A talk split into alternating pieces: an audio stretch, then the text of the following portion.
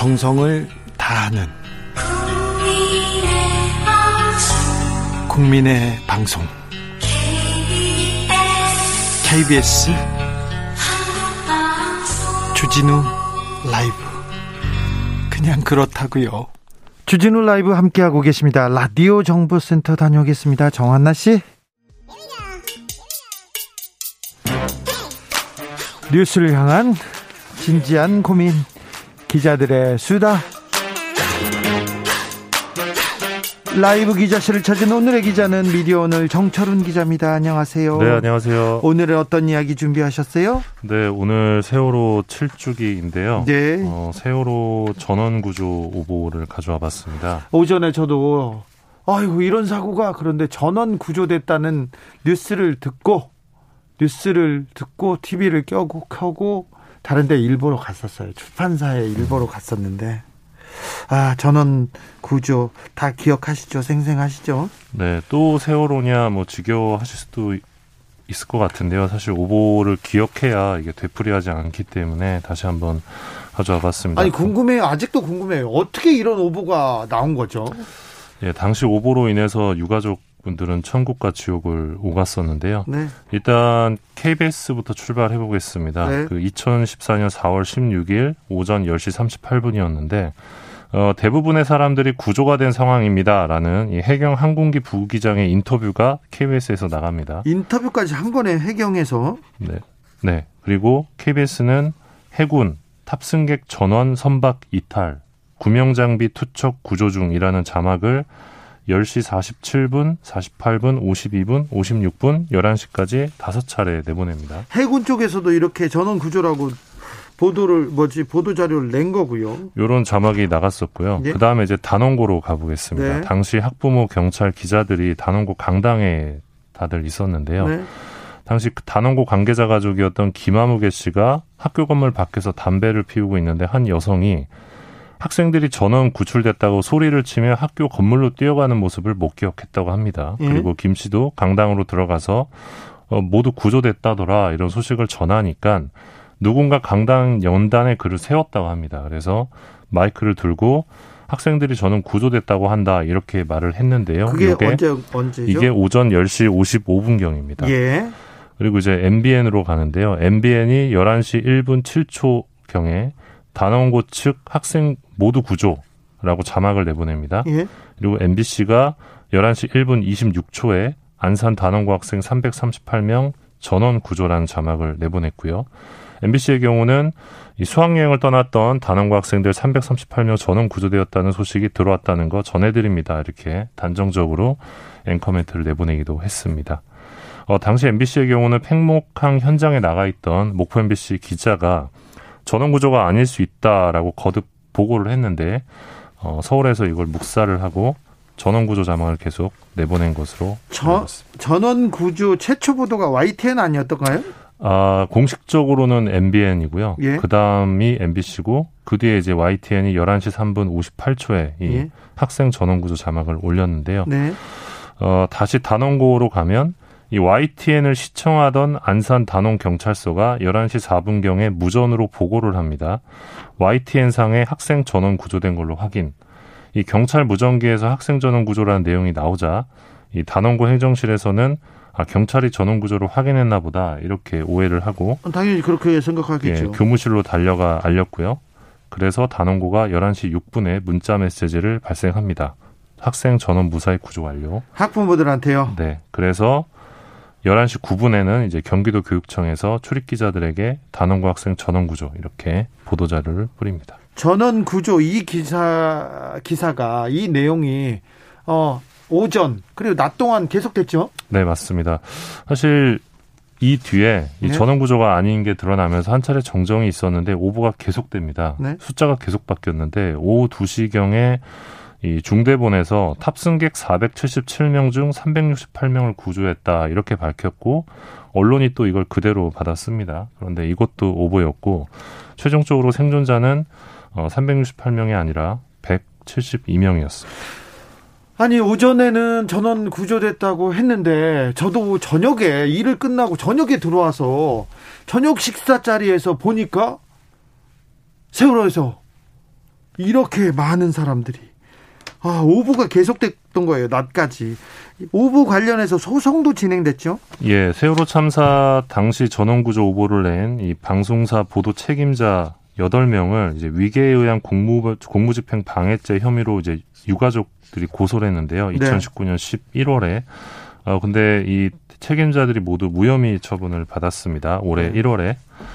어 유가족 들의 경우는 이 방송사 오보가 해경과 민간의 구조 업무를 방해했다는 입장이었는데 고의로 보기 어렵다고 이렇게 예 세월호 참사 특별수사단에서 허위라는 인식이 있었다고 보기는 어렵다 그래서 예, 무혐의 처분했습니다. 4월 16일 날 아침에는 그 오보 때문에 오보 때문에 아 세월호가 세월호 전원 구조됐구나 이렇게 생각했던 했었죠 기억이 납니다. 사실 이 보도로 인해서 그 우리나라에서 소위 기레기라는 표현이 되게 일반화됐던 것 같고요. 네. 또 이 당시에 또 유가족들이 KBS로 항의 방문을 해오기도 했었고 네. 좀큰 일들이 되게 많았던 기억이 그 납니다. 당시에 사고 관련해서 중요한 부분은 안 하고요. 거기서 세월호 취재를 보다 보면 그 다음에 희생양을 잡아가지고 구원파 유병원을 네, 맞습니다. 잡으러 가거나 그리고 또 문제 본질이 아닌 에어포켓 네. 문제 뭐 음. 산소 주입 이런 거 말도 안 되는데 음. 이런 얘기를 언론에서 다 했지 않습니까? 그래서 그 당시에 이제 뭐 보도 참사였다 이런 표현도 네 보도 참사이기도 했습니다. 네 세월호 사건은 2032님께서 세월호 시계는 7년 전 고장난 벽시계가 됐습니다.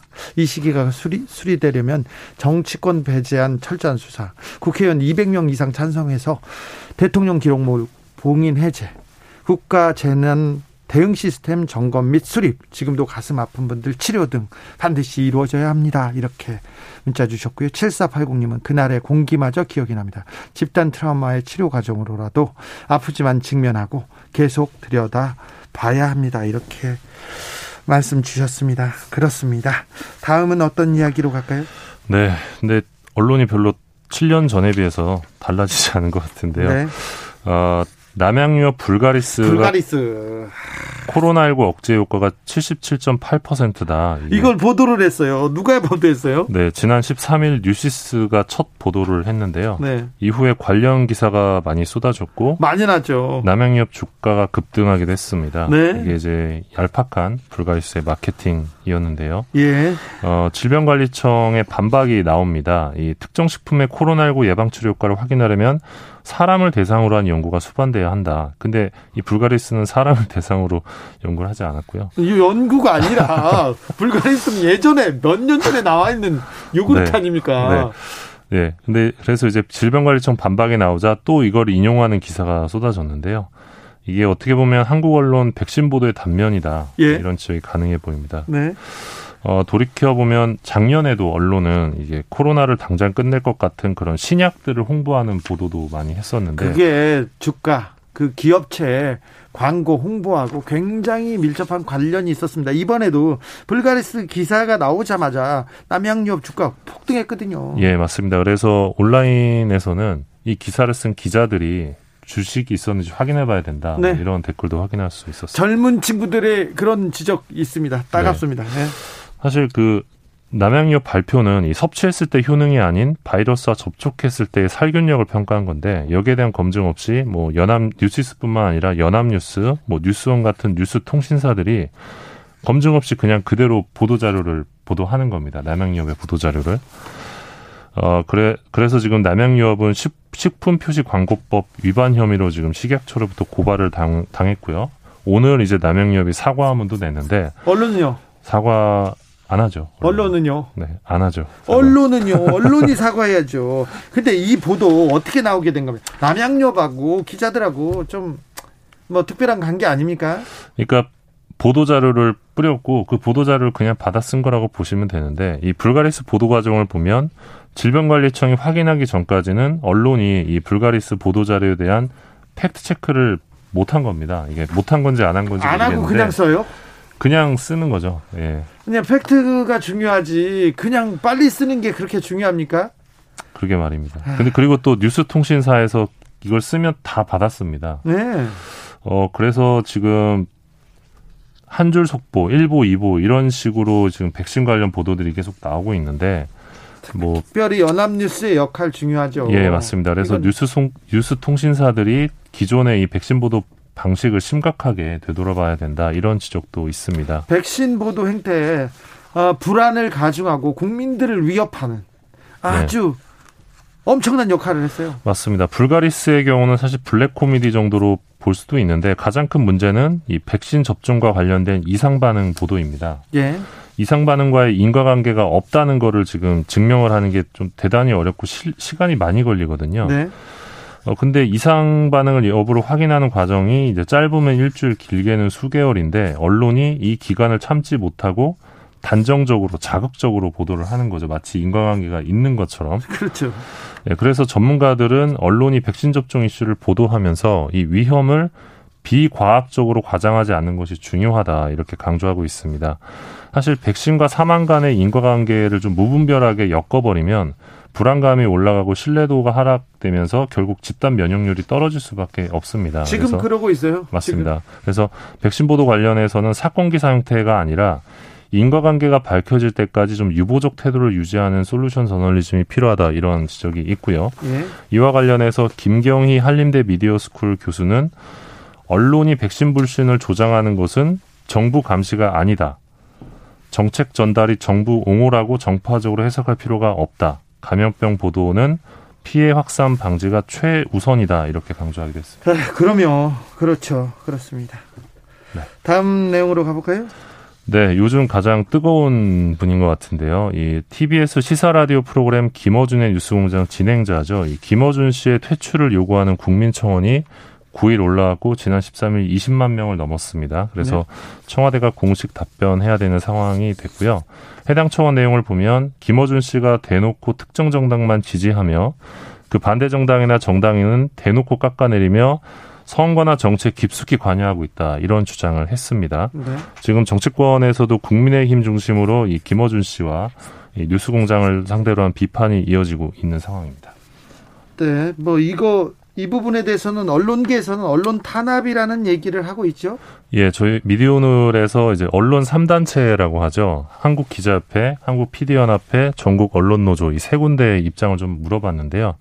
기자협회장의 경우는 이 서울시가 무리수를 두고 개입을 시도한다면 행동에 나설 수밖에 없다 이렇게 비판을 했고요. 예. PD연합 회장의 경우는 이번 이슈의 출발점이 온전히 정치권이었다는 점이 이 논의의 문제점이다 이렇게 비판을 했습니다. 예. 어, 언론노조 위원장의 경우는 어, 이렇게 문제가 광범위하게 제기되고 있는 상황에서 이 TBS 제작진들의 내부적 점검이 필요하다 이렇게 지적하기도 했습니다. 김어준 씨 출연료 논란은 왜 논란이 되는 거죠? 왜 저 기 국민의힘에서는 그렇게 어 김어준 돈에 대해서 관심을 갖는 거죠? 그러니까 사실 이게 저는 이, 이런 비판은 조금 무리한 비판이라고 보는데 회당 출연료가 뭐 200만 원이다 뭐 이런 비판을 하고 있는 건데 공- 야당의 공세죠. 뭐 야당은 뭐 이런 공세는 할 수 있다고 보는데 사실 이 뉴스공장이 3년 연속 지금 라디오 청취율 1위거든요. 청취율 그래서 1위죠. 사실 그래서 어느 정도 기여를 하면 거기에 맞는 뭐 출연료는 줄 수 있다고 생각을 해요. 저도 이제 열심히 해서 이 주진우 라이브에서 출연료도 많이 주시면 좋을 것 같긴 한데. 아 그렇죠. 저희 청취율 1위 하면 많이 줍니다. 뭐, 네, 그래서 네, 약간 걸맞게 이 줘야죠. 네. 출연료를 가지고 거는 거는 조금 무리한 비판 아닌가라는 생각은 하고 있습니다. 이상하게 이상하게 특정인들한테 출연료를 가지고 정치권에서 문제 삼아요. 네, 뭐 김재동 씨도 예전에 그랬고 지, 금 진행자께서도 좀 네. 적이 예. 그랬죠. 출연료 논란 이거 정치권에서 출연료를 가지고 얘기하는 거 어, 이렇게 세부적인 걸 내용을 좀 따져봐야 되는데 아무튼 네. 정철은 기자한테 출연료를 저희들은 많이 주려고. 이번 청취율 조사에 잘 나오면요 그리고 네. 청취율 조사 저희가 1등하면 최고 대우로 네. 최고 대우로 저희가 모시겠습니다. 김어준 씨 관련해서 한 마디만 더 하고 싶은데 이 김어준 씨를 비판하는 것만으로 우리나라 저널리즘의 문제를 저는 해결할 수는 없다고 보고요. 근데 다만 김어준 씨나 뉴- 뉴스공장 제작진도 이 정치 공세가 부당하기 때문에 지금 우리는 문제가 없다 이런 자만에 빠져서도 안 된다고 생각합니다. 기자들의 수다 지금까지 미디어 오늘 정철운 기자였습니다. 감사합니다. 고맙습니다. 정치 피로, 사건 사고로 인한 피로, 고달픈 일상에서 오는 피로. 오늘 시사하셨습니까? 경험해 보세요. 들은 날과 안 들은 날의 차이. 여러분의 피로를 날려줄 저녁 한 끼 시사 추진우 라이브.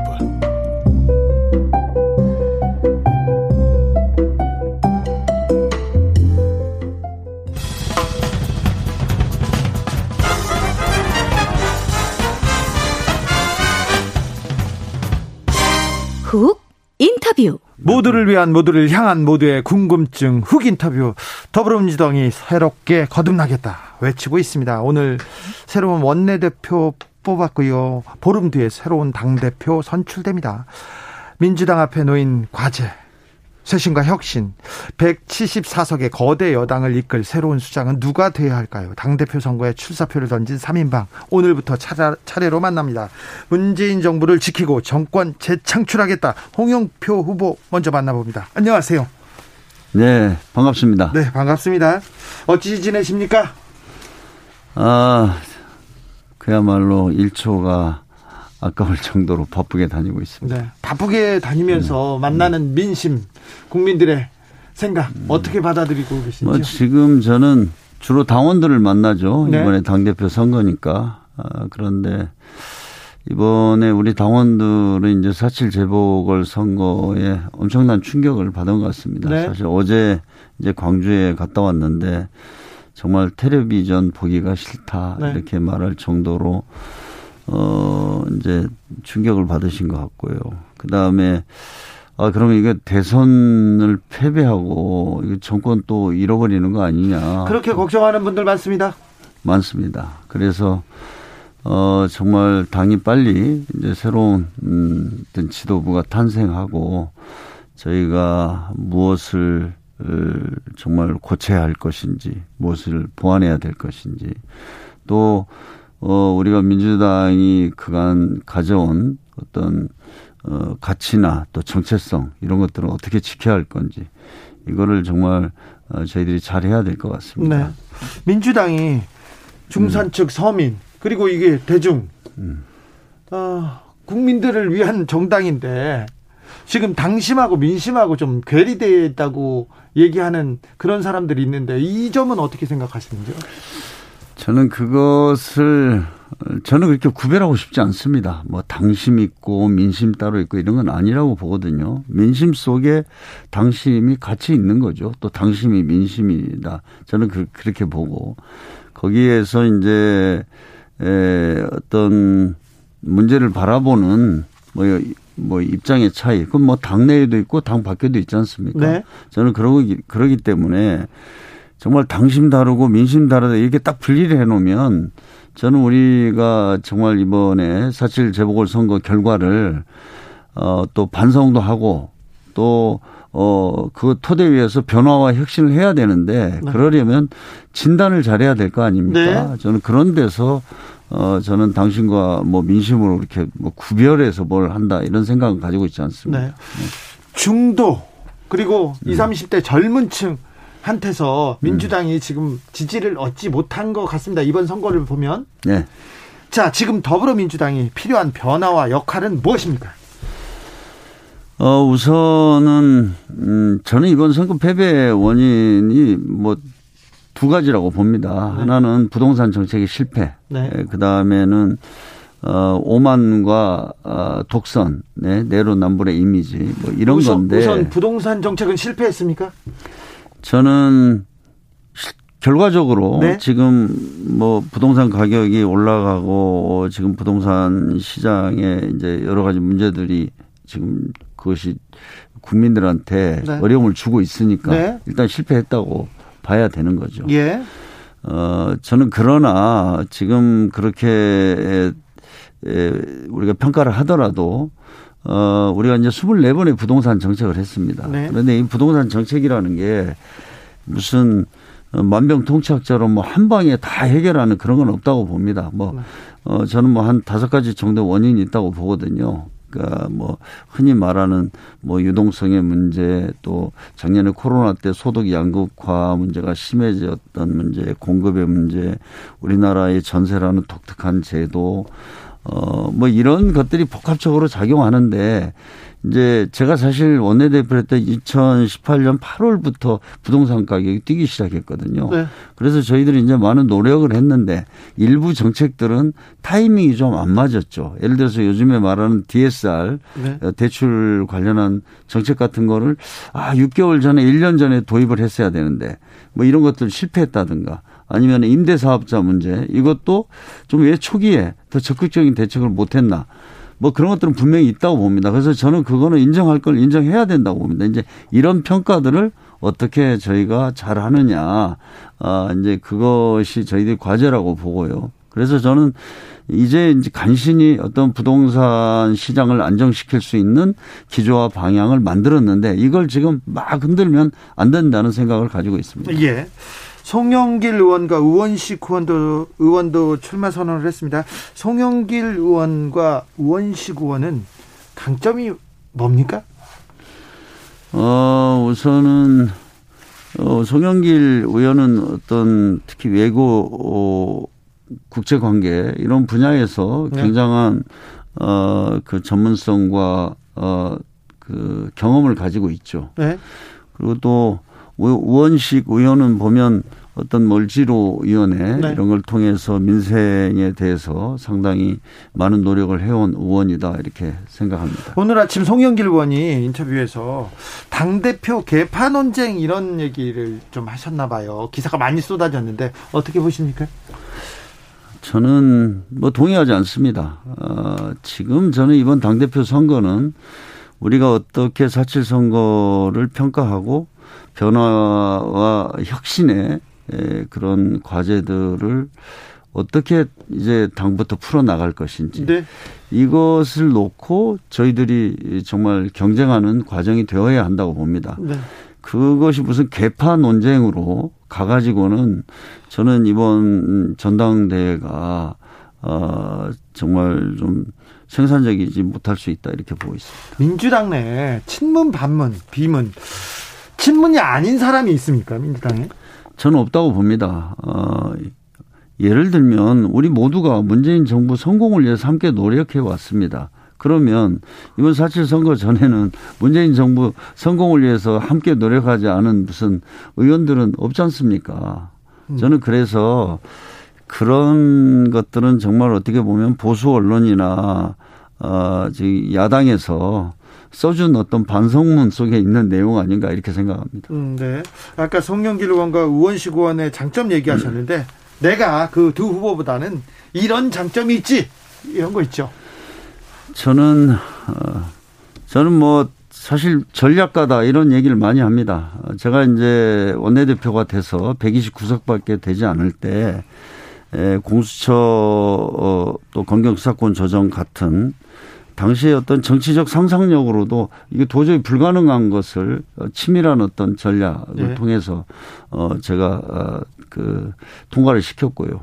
또 그 과정에서 저는 이게 어떤 그 협상력 어 이런 것들을 보였다고 생각합니다. 뭐 아시겠지만 당시에도 보면 어 저희가 뭐 네 개의 야당을 상대해야 되지, 네. 되지 않습니까? 네. 정의당이 쉽지 않죠. 네. 이게 어떤 설득력, 네. 협상력 이런 것을 제가 좀 가지고 있지 않나. 그래서 그걸 통해서 해결을 했고. 그때 생각해 보니까 정의당도 그리고 네. 국민의당 네. 안철수 네. 대표가 있는 국민의당도 어 원내대표 시절에 홍영표의 손을 잡고 패스트트랙에 그렇죠. 한 배를 탄 거죠. 네.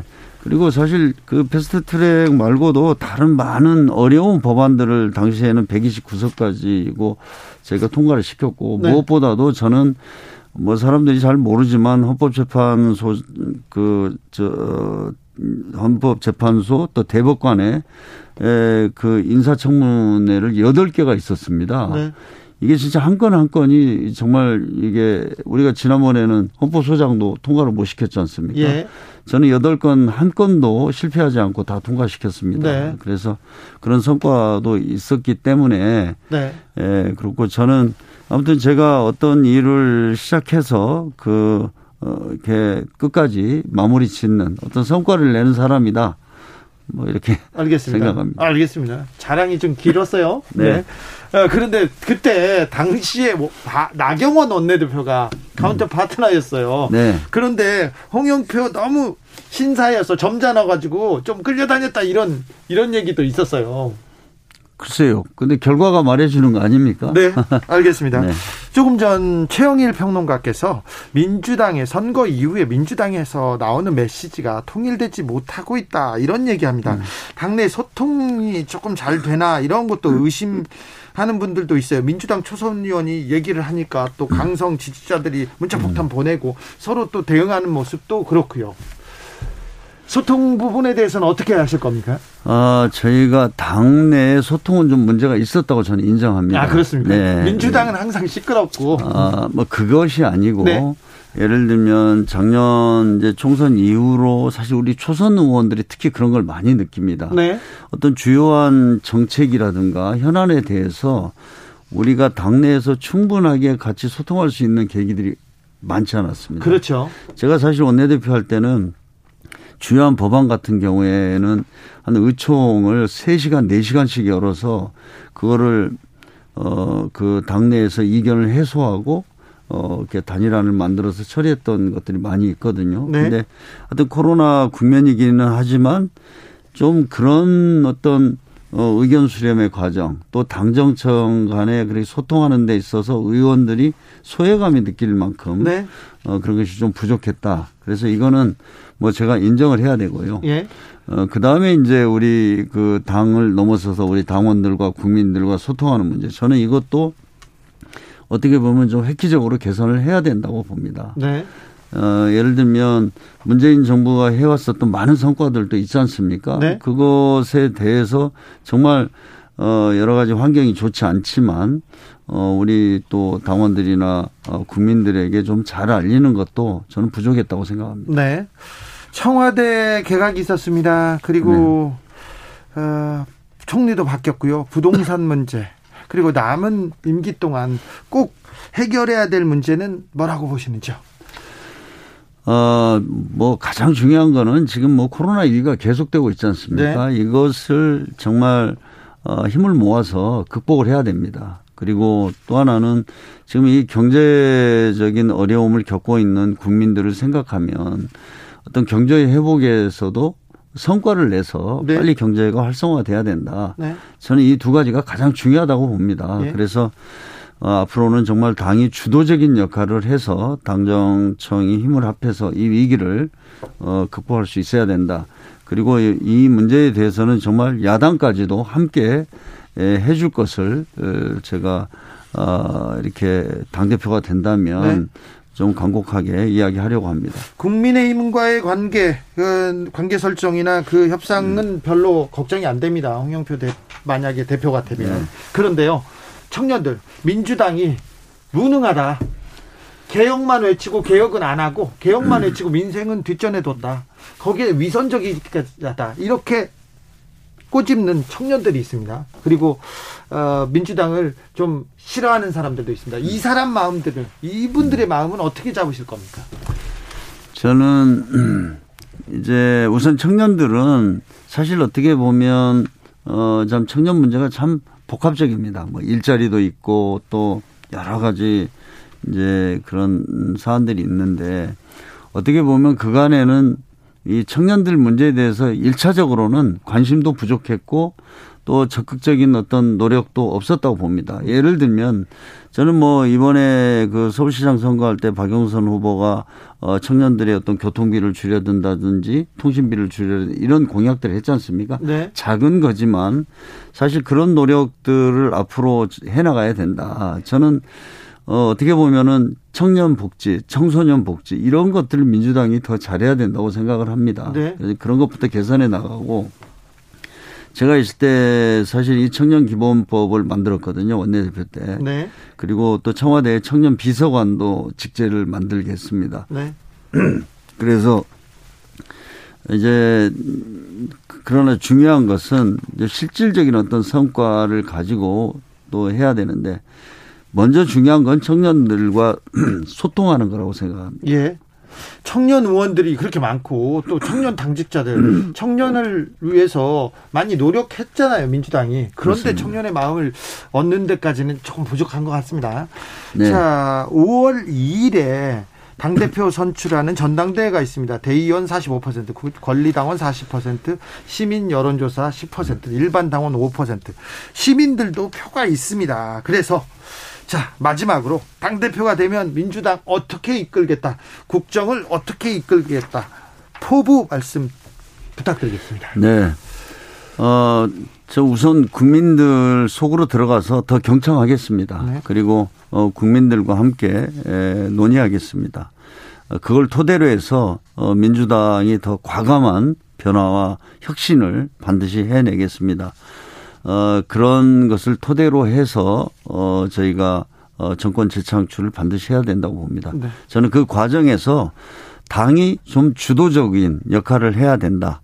어, 어떤 국정 운영 또 위기 극복에 있어서 어, 당이 주도적인 역할을 해서 반드시 문재인 정부가 성공할 수 있도록 뒷받침 어, 하고 그것을 기반으로 어, 정권 재창출을 해내야 되겠다 하는 생각을 가지고 있습니다. 홍영표가 대표가 되면 민주당이 바뀝니까?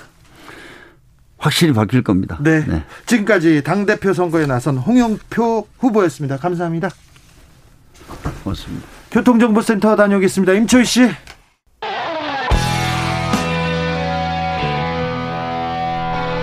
스치기만 해도 똑똑해진다. 드라이브 스루 시사 주진우 라이브.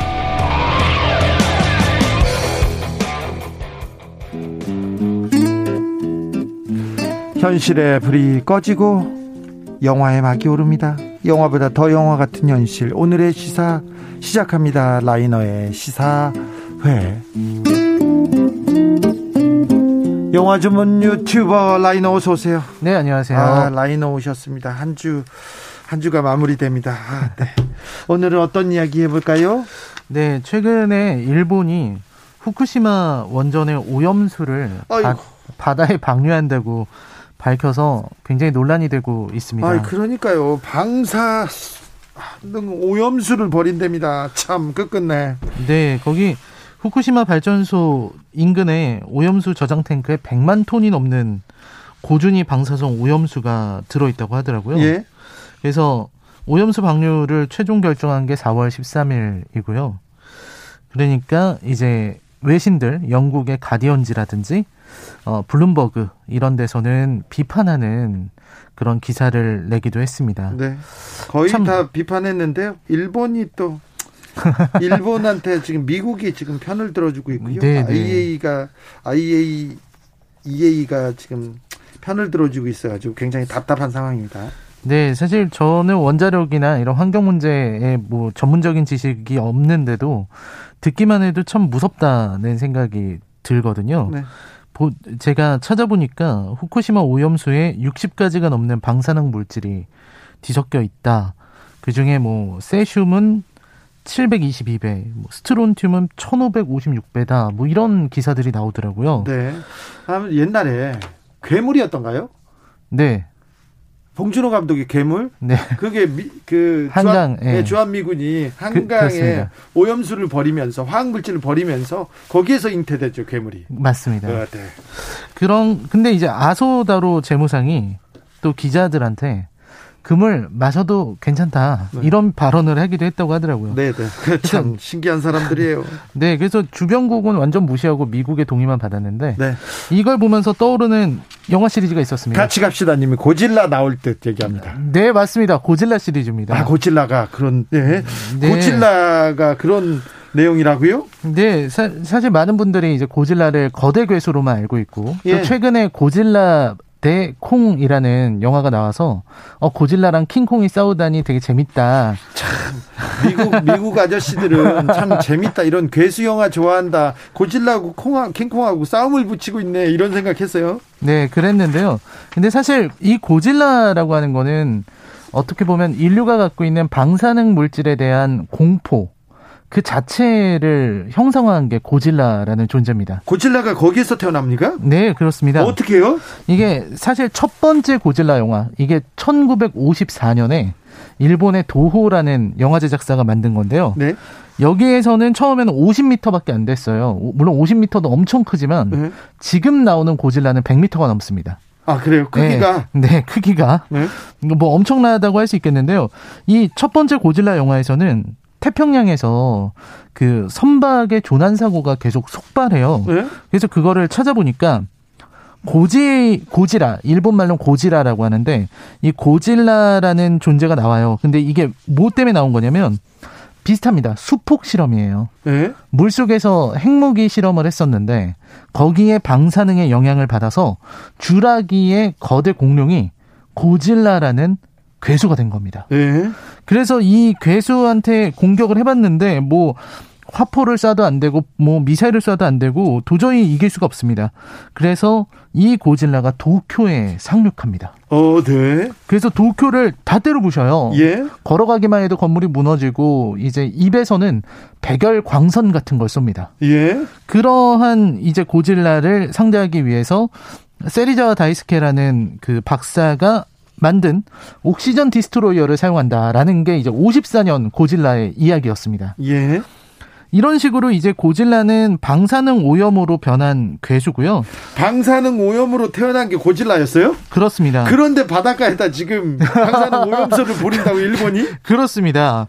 이 미국에서는 헐크가 네. 감마선으로 이제 헐크가 되잖아요. 그 걔도 이제 방사선으로 된 친구인데 아, 네, 저도 자, 저는 잘 몰라요. 네. 그런데 그런데요. 고질라는 그런 거죠. 그리고 이제 이 고질라는 언제나 그 항상 방사능으로 인해서 깨어나고 방사능 때문이었어요? 네 그리고 항상 도쿄를 상륙해요. 예? 도쿄를 불바다로 만듭니다. 예? 이게 뭐냐면 일본인들은 방사능에 대한 공포심이 있다. 예? 지금까지 고질라를 비평하신 분들은 다 그렇게 얘기를 했습니다. 아, 예. 히로시마와 나가사키에 원자폭탄을 맞았었기 때문에 네. 그런 공포심이 고질라를 만들었다. 아, 네. 원전 네. 방사능 오염의 공포. 그렇습니다. 도쿄 공습의 공포가 고질라를 만들었다는데. 네, 맞습니다. 그런데 거기다가 바다에다가 지금 그 방사능 오염수를 버리고 있어요. 2081님이 우리 큰애가 고질라 전문가입니다. 전문가. 그런 사람들 많아요. 고질라 이거 시리즈였죠. 엄청난 시리즈죠. 아, 일본 사람들은 왜 이렇게 고질라를 좋아해요? 미국 사람들도 좋아하더라고요. 네, 미국 사람들도 굉장히 좋아하고 일본 사람들도 좋아하는데요. 네. 최근에는 이제 안노 히데아키라는 애니메이션 감독이 신 고질라라는 작품을 만들어서 그 일본 아카데미 시상식을 싹쓸이 한 적도 있습니다. 아니 괴수 영화인데 네. 뭐 이- 이건 좀 비교는 그렇지만 심영래 감독이 괴수 맞습니다. 영화를 만들었는데 우리나라 그 무슨 영화제 영화상을 다 쓰는 거하고 비슷한 거네요. 네네. 작품상, 감독상, 편집상, 촬영상, 조명, 미술, 음향상 다 받았죠. 오 엄청난 성과인데요? 네, 엄청난 성과고요. 물론 이제 일본 영화판이 몇몇 감독들을 제외하면은 좀 수준 이하의 영화들이 나오기는 하는데 아 그래요? 네, 요즘 일본 영화는 완전히 몰락했습니다. 우리 영화하고 수준이 다릅니까? 아, 아주 다르죠. 그래요? 네, 아주 많이 다르고요. 비교가 안 되게 우리가 높은 거죠? 우리가 훨씬 뛰어난 영화를 만들 고 아시아에서는 사실 동아시아에서 우리나라 말고 뭐 중국이나 일본이 있잖아요. 네. 근데 이 중국과 일본이 다 영화를 잘 못 만듭니다. 중국은 아무래도 체제 때문에 그런 것 같고 네. 일본은 우경화되다 보니까 예. 이 예술과 영화라는 게 이게 자유롭지 않으면 나올 수가 없잖아요. 예. 그러다 보니까 좀 많이 무너지는 것 같습니다. 아 그렇군요.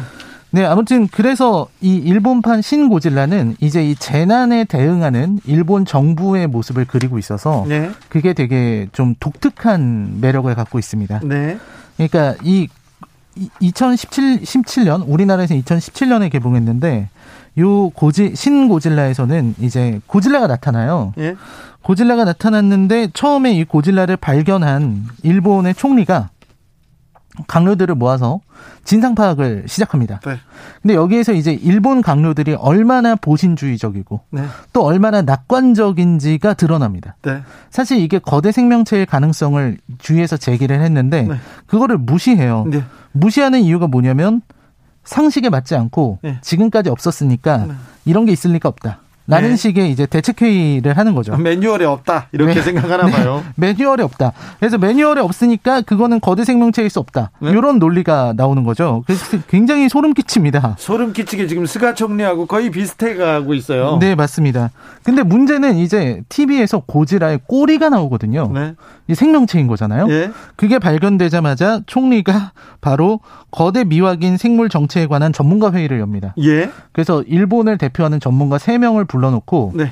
그 3명이 도착하니까 강로들이 일을 다 멈춰요. 예. 그리고 총리가 가서 3명의 의견을 듣습니다. 예. 그 3명의 의견은 다 화면으로는 모르겠습니다라는 답변인데 총리는 그 답변을 들어야 되는 거예요. 예. 듣, 그걸 들어야만 국민들에게 아직은 모르지만 정체 파악을 위해서 정부는 노력하고 있다. 이런 담화를 할 수 있기 때문에 모든 일을 멈추고 전문가 의견을 듣는 거죠. 나름대로 메시지를 담았네요. 네, 메시지를 담았습니다. 일본이라는 나라가 얼마나 답답하고 얼마나 보신주의적이고 이런 형식주의에 사로잡혀 있는가 이런 걸 좀 보여주는 작품이기도 하죠. 인상적인 장면이 있습니까? 네, 인상적인 장면들이 많이 있는데요. 네. 대표적인 게 이제 얘네들이 고질라가 이제 공격을 가하니까요. 도쿄를 네. 향해서 여기에서 이제 그러면 막을 방법은 사실은 자위대가 출동하는 수밖에 없잖아요. 예. 근데 이제 자위대를 출동시킬 법적 근거가 없다는 게 문제가 됩니다. 또 매뉴얼이 없어서 거기서 네. 왔다 갔다 회의를 하는군요. 네, 그렇습니다. 지금까지 자위대가 최근에 출동한 거는 새를 세 마리 잡은 게 전부다라는 네. 얘기가 나오고 네. 그다음에 그 자위대법에 의하면 방위 출동이라는 명목으로 자위대를 출동시키려면은 그 주체가 국가나 국가에 준하는 무력 집단이어야 한다라고 아이고 웃기다. 법에 나와 있는데 이거는 거대 괴수잖아요. 네, 그래서 법에 안 나오니까 매뉴얼에 안 나오니까 일본은 제대로 좀 대응할 수는 없네요. 자위대가 나설 수가 없는 상황인 거죠. 네. 그래서 마지막 방법이 이제 총리가 비상 대책을 내는 건데 법을 능가하는 조치. 네. 근데 그것도 주저합니다. 총리 입장에서는 내가 이런 걸 하면은 역대 처음으로 자위대를 출동시킨 총리가 되는 거고 네. 책임을 다 내가 져야 되는데 내가 이걸 발동시켜야 하나 이런 생각하는 거죠. 아니 일본 고질라 영화에 많은 일본의 정치 현실 그 사상을 제대로 담았네요. 네, 이게 상을 받을 만한 작품이 되는 거죠. 네, 그러네요. 이 바깥에서는 사람들이 다 죽어가고 있는데 네. 미국에서도 고질라를 만들었어요. 미국 사람들도 고질라 참 좋아합니다. 네, 이 미국판 고질라가 이제 2014년부터 레전더리에서 나온 고질라 시리즈, 고질라, 고질라 King of Monster, 고질라 대 콩 이렇게 세 편이 고질라 시리즈입니다. 많이도 만들었네요. 네, 외전으로는 콩 스컬 아일랜드가 있는데요. 네. 아무튼 이 고질라는 미국의 고질라는 조금 더 자연재해 에 가깝다고 볼 수 있겠습니다. 여기는 방사능 오염수 이런 건 상관없어요? 아 이것도 방사능입니다. 고질라는 곧 방사능이죠. 아, 고질라는 네, 근데 이제 고질라는 사실 그런데 지금 방사능 오염수를 바다에 송병찬님께서 일본은 고질라 만들기 위해서 오염수를 바다에 뿌리나 봅니다. 이렇게 얘기해요. 진짜 고질라를 보고 싶은가 봐요. 얘기하고 2661님께서는 조금 있으면요. 인어공주가 괴수가 되고요. 광어가 괴물이 되고 하물며 저 독도새우가 괴물로 변하는 변해가지고 일본을 음. 삼켜버리겠죠. 이런 거 나오겠죠. 네, 그래서 미국 애들이 생각한 고질라는 헐리우드의 고질라는 아무래도 2차 세계대전 때 갑자기 만들어졌다 이러면은 좀 설명하기가 좀 뭐하니까 예. 페름기까지 거슬러 올라갑니다. 페름기까지 거슬러 올라가서 고대 원시 생명체다. 예. 예전에는 이제 그 운석 충도 지구가 운석에 맞기 전에는 지구에 방사능이 되게 많았어서 네. 고질라 같은 거대 생명체가 많았답니다. 예. 근데 이제 그 운석 충돌로 지금과 같은 환경이 되면서 고질라는 지구의 내핵 근처까지 내려가서 방사능을 섭취하면서 자고 있었던 거죠. 네. 그런 고질라를 깨운 것이 이제 히로시마와 나가사키의 원폭 투하였습니다. 네. 그래서 고질라가 그 원폭 투하에 반응해서 어 방사능이 많이 생겼네라고 하면서 이제 올라오게 되는 거죠. 그리고 이제 미국에서 캐슬 브라보라는 거대 핵무기를 실험한 적이 있잖아요. 네. 영화에서는 이게 사실은 고질라를 한번 죽여보려고 미국이 핵무기를 썼지만 고질라는 그 방사능을 먹고 더 강해졌다. 뭐 이런 스토리로 진행이 됩니다. 아, 네. 핵무기가 고질라를 잡기 위해서 만들어졌다. 이런 또, 네, 또 그렇, 그렇습니다. 새로운 그런 학설이네요. 상상력이죠. 네. 그래서 원자력 발전소가 많아지면서 방사능이 늘어나니까 네. 이제 고질라의 적들, 뭐 무토라는 적인데요. 걔네들이 방사능을 섭취하려고 움직이니까 고질라가 방사능을 어지럽히는 적들을 처리하기 위해서 움직인다. 뭐 이런 스토리로 진행이 됩니다. 참 고질라 얘기를 듣고 보니까 아니 일본이 방사능 위험 때문에 큰 과거에 큰 아픔을 겪었고요. 지금도 네네. 공포에 떨고 있으면서 그런데 오염수를 바다에 버려요? 이중적이라는 생각이 들어요. 네, 맞습니다. 너무나 이중적이죠. 방사능에 대한 두려움을 그렇게 얘기를 하고 또 원폭 투하 당한 거, 도쿄 대공습 당한 거를 그렇게 트라우마로 갖고 있으면서도 오염수를 풀고 있거든요. 네. 그러니까 자기들은 그런 영화를 만들면서 자기들이 필요해지면 무시해 버리는 거죠. 네. 그래서 스스로 잘못을 알면서도 그걸 실행하는 굉장히 이런 말을 하면 좀 그렇지만 좀 머리가 나쁜 집단이 아닌가라는 생각이 들었고요. 예. 사실 고질라의 교훈은 방사능을 자꾸만 노출시키고 뭐 핵실험 이런 걸 하면 무서운 고질라가 일본을 때려부순다라는 교훈이잖아요. 네. 지금 자기들이 주변국들의 동의를 구하지 않고 이렇게 오염수를 방류한 게 예. 어떤 다른 종류의 고질라를 만들어낼 수 있다는 걸 이게 괴수라는 의미가 아니라 일본의 어떤 피해라는 의미에서 고질라가 올 수 있다는 걸 모르고 있는 것 같습니다. 네, 그러니까요. 김건희님께서 고질라가 미국 가면 갓질라 되는 현실. 미국은 일본을 좋아해요.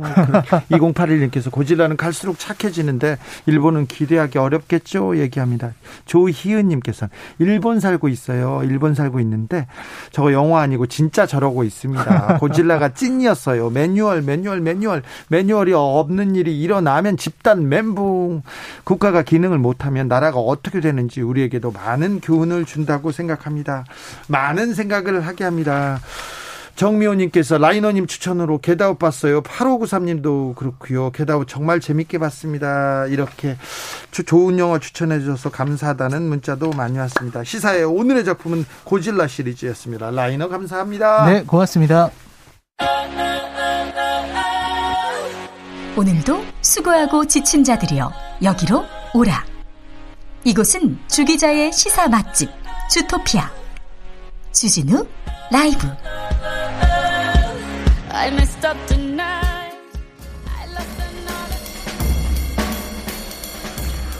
느낌 가는 대로 그냥 고른 뉴스 여의도 주필 유족 힘내라고 모두 기억하자고 노란 리본 떼지 않는 사람들 한겨레 기사인데요. 아직도 리본 노란 리본 달고 다니는 사람들이 있습니다. 차에도 달고요. 그래서 왜 아직도 가방에 달고 다니냐는 친구들의 질문에 이분은 이렇게 얘기했습니다. 참 세월호 참사를 잊지 않겠다는 마음으로 마음으로 마음이 컸어요. 그리고 길에서 누군가 한 명이라도 리본을 보고 세월호 사건을 떠올릴 수 있기를 바라는 마음이에요. 이들은 아직도 근본적인 문제 해결되지 않았고요. 한국 사회의 안전의식 더 높아지기 위해서 높아지라고 리본을 뗄 수 없다고 합니다.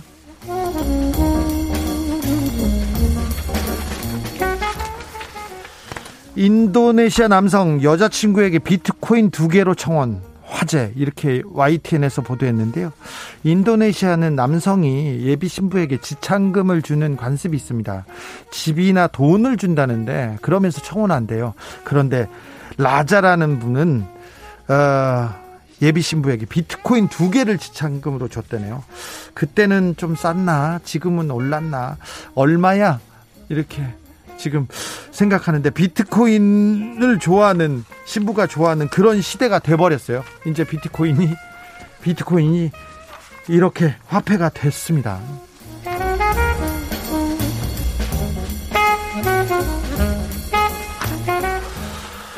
우주 비행사도 주말은 쉰다. 지구 사진 찍고 월드컵 보면서 한겨레 기사인데요. 우주 비행사들은 어떻게 생활할까? 그런데 어 오전 6시에 기상해서 오후 9시 반에 취침합니다. 식사는 하루 세 끼고요. 매일 2시간 반 정도 운동 시간 이때입니다. 정상 정상적으로 하루에 8시간은 수면을 취하도록 한답니다. 그리고 주말에는 쉰다고 합니다. 그러니까 여러분도 좀 주말에 쉬라는 얘기 하려고 합니다. 아, 우주인들은 음, 지구를 쳐다보는 게 지구를 쳐다보는 게 이 가장 좋은 여가 활동이라고 해요. 어, 지구 구경하고 사진 촬영하고 45분마다 우주 정거장에서는 일출과 일몰이 번갈아 일어난답니다. 45분마다 그 광경을 보는 게 가장 큰 취미고요. 그리고 FM 채널을 통해서 라디오 또 듣고요. 지상 사람들하고 송수신 할 수 있다고 합니다. 어? 우주 정거장에서 주진우 라이브 들을 수 있어요. 주진우 라이브 들을 수 있어요. 왜 안 들을 거라고 생각해요? 아, 이분들이 전화 받을 수도 몰라요. 주말에 전화 받아가지고 02로 전화 오면 청취율 조사기 주진우 라이브 듣습니다. 이렇게 얘기할 수도 있습니다. 그건 제 생각인데 주말에는 편히 잘 쉬어야 됩니다. 우주 비행사도 주말은 쉰다고요. 그러니까 여러분도 편한 주말 되시기 바랍니다. 네. 이스로 이소라의 트랙 10일 들으면서 금요일 주진우 라이브 여기서 마무리하겠습니다. 2989님께서 이런 이야기 보내셨습니다. 그날 이후 매년 비가 내립니다. 딱 한 번 비가 내리지 않았던 날이 있었던 것 같은데 그날은 뭔가 희망을 이야기했었는데 올해도 비가 내리는데 우리는 어디쯤 있을까요? 마음에도 비가 오는 날입니다. 이런 문자 주셨습니다. 저는 여기서 물러가겠습니다. 내일 오후 5시 5분에 주진우 라이브 스페셜로 돌아오겠습니다. 지금까지 주진우였습니다.